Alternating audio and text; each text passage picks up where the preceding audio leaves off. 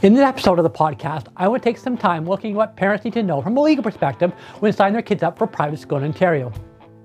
I have seen from comments on previous episodes, particularly the one about lack of required standards for Ontario private schools, that some people think that I am against private schools. That is not the case. I actually represent some of them.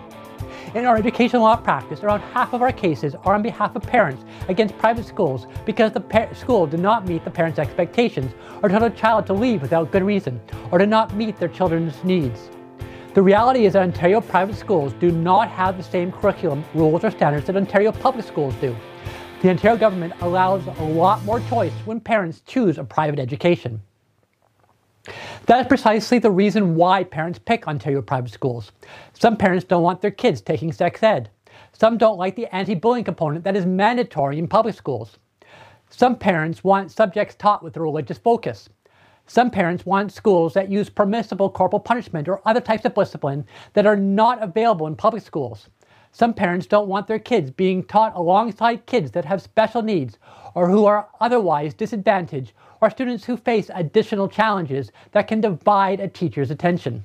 Some parents want teachers with qualifications that are different from those required by the Ontario College of Teachers or want their children to have teachers that are not confined by the standards of practice and ethics imposed by that body.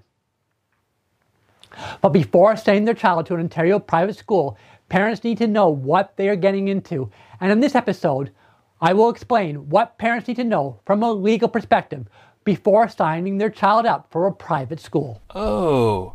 I'm John Schuman, a lawyer with 20 years' experience practicing education law in Toronto. So let's talk about the education law that parents need to know when signing their child up for private schools. In choosing a private school, parents are choosing an education that is very different from that provided by public schools. I'm not going to talk about which is better because that largely depends on the specific school in either system. Hmm. But what parents do not understand is that while it is not true that the Education Act does not apply to private schools at all, more than 95% of the Education Act does not apply to private schools. Oh. Further, the Ministry of Education does not regulate, license, or otherwise oversee the day to day operation of private schools. Wow. The Ministry does not even inspect elementary schools or high schools that do not grant Ontario secondary school diplomas, even if those schools provide other diplomas, such as the IB program. Hmm. The Ministry of Education provides a lot of direction to public schools about how they will operate. It does this through the Education Act, government regulations, and policy and procedure memoranda that set out exactly how public schools must do things. Ah. In most, if not all circumstances, those directions are rooted in the latest research into best teaching practices. In several areas, the expectations placed on public schools are considered to be the best in the world, ah. but private schools are not required to follow them. Wow.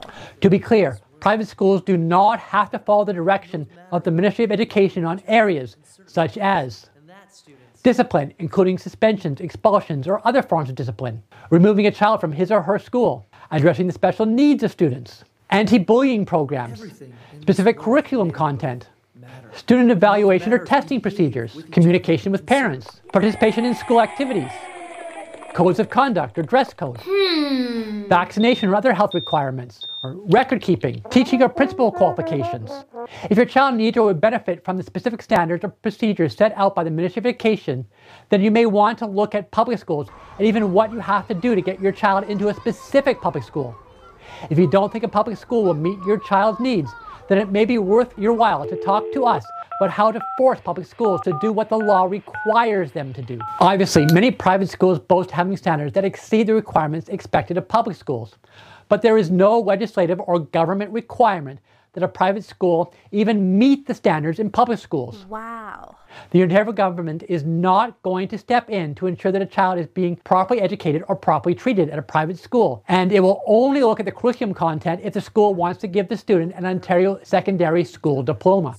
That does not mean that there are no legal requirements placed on private schools, just that those legal requirements do not come from the government. Instead, they come from the contract that the parents sign with the school.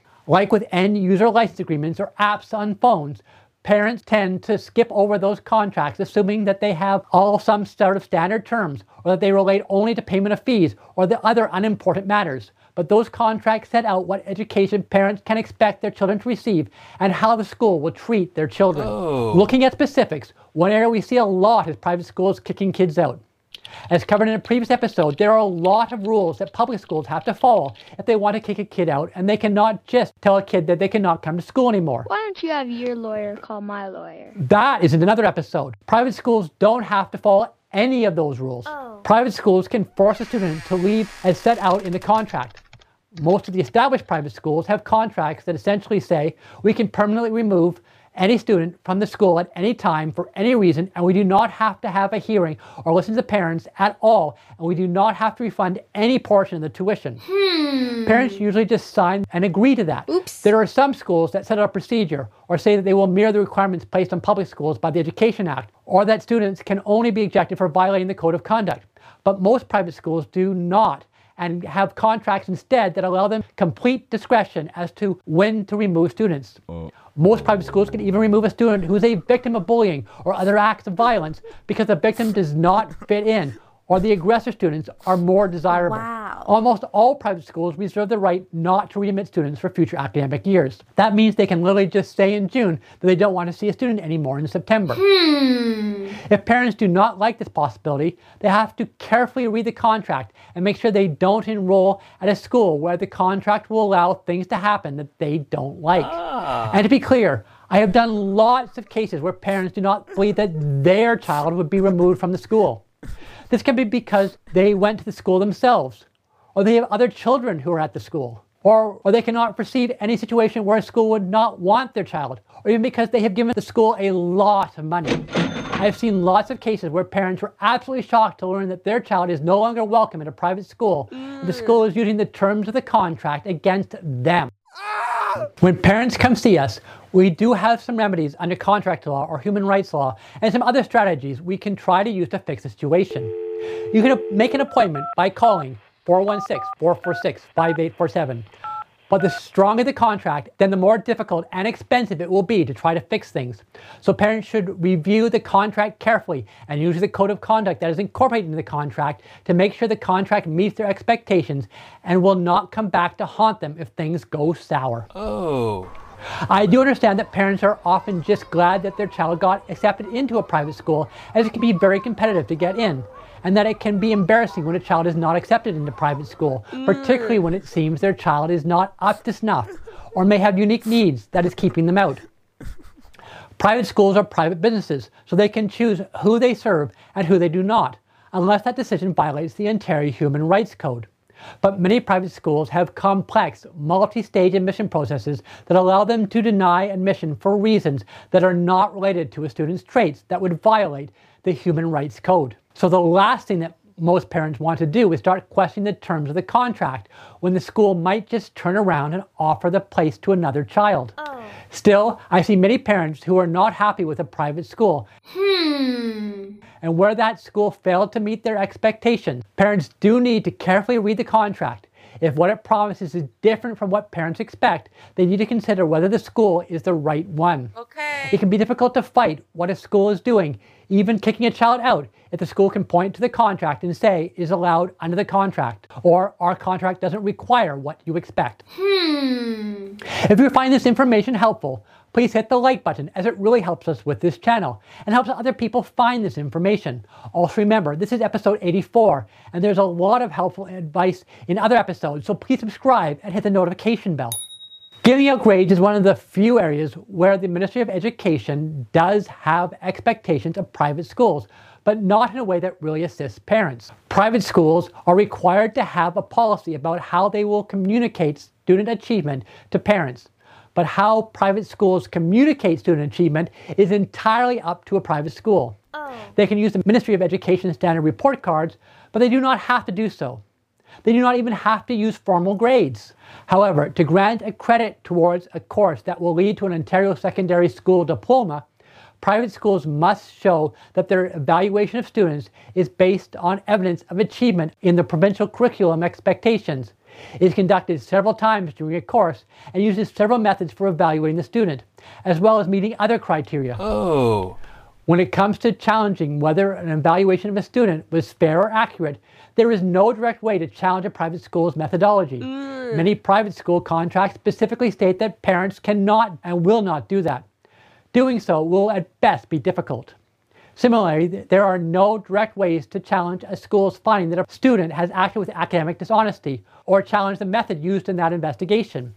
Where a school makes such a finding and the imposed consequences are consistent with a code of conduct that has been incorporated into the contract with the parents, there is little that private school parents can do. Hmm. If the consequences are severe for a student, they may want to consult with an education lawyer to see if there are any unusual or creative legal solutions available. Why don't you have your lawyer call my lawyer? One course of action that might be available where the school imposed a grade or discipline that did not take into account a student's special needs is to pursue a remedy based on human rights grounds. Ah. Ontario public schools have a refined process for identifying and providing assistance to kids. We have an episode about how to get that special assistance if a public school is not giving it to your child.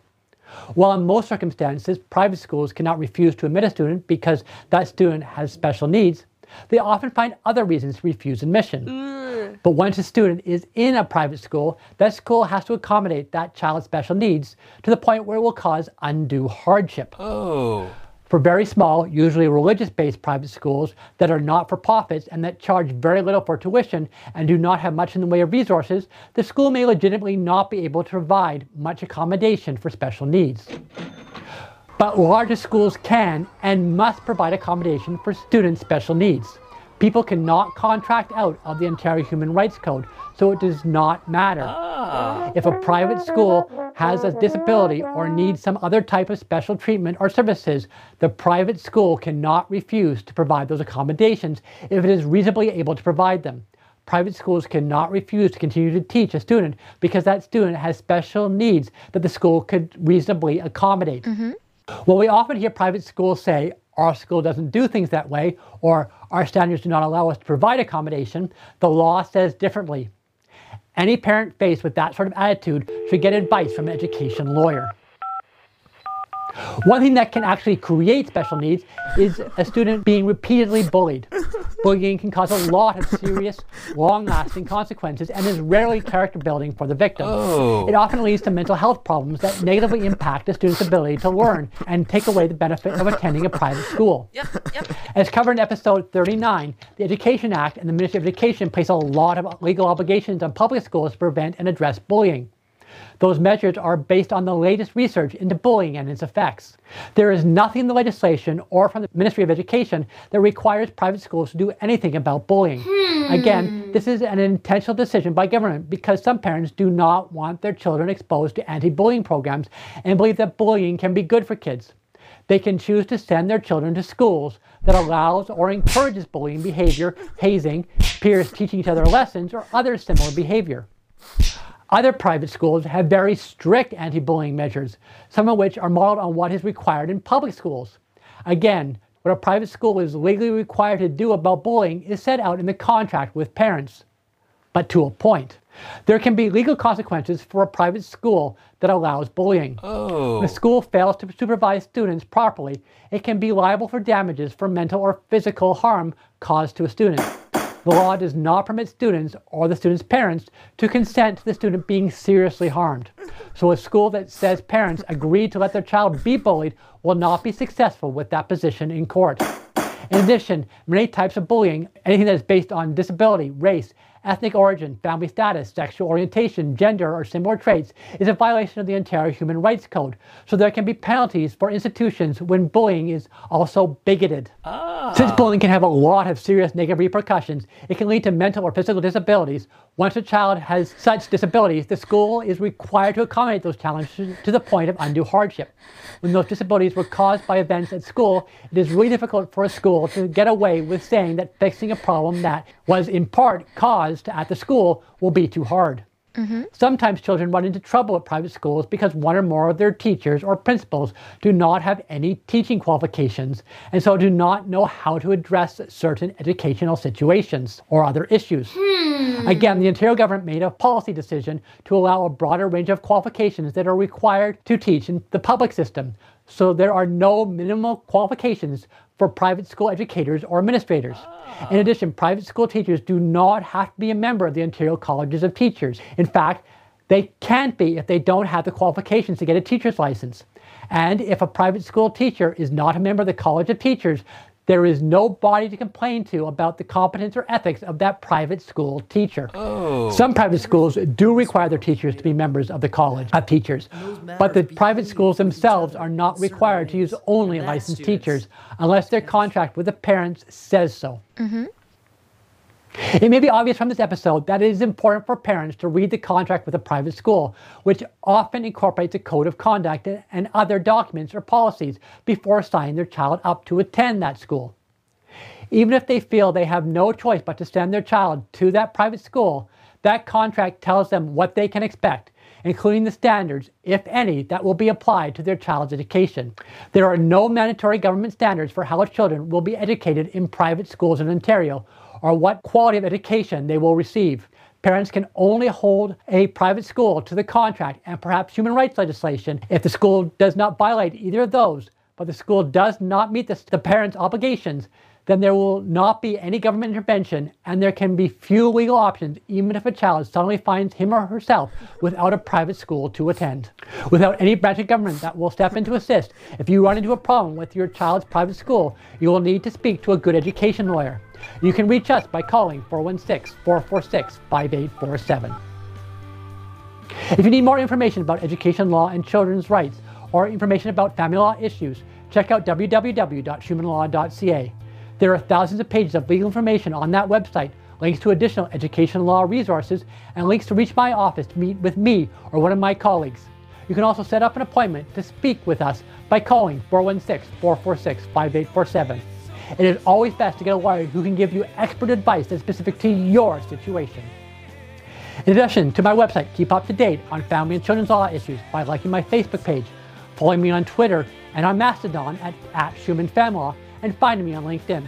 Of course, please subscribe to my YouTube channel and hit the notification bell to stay up to date. Get the audio versions of the Ontario Family Law podcast on all major podcast services such as Apple Podcasts, Spotify, Google Podcasts, Amazon Music, and many more. Or you can get all the episodes at www.schumanlaw.ca. Just look for podcasts in the drop down menu.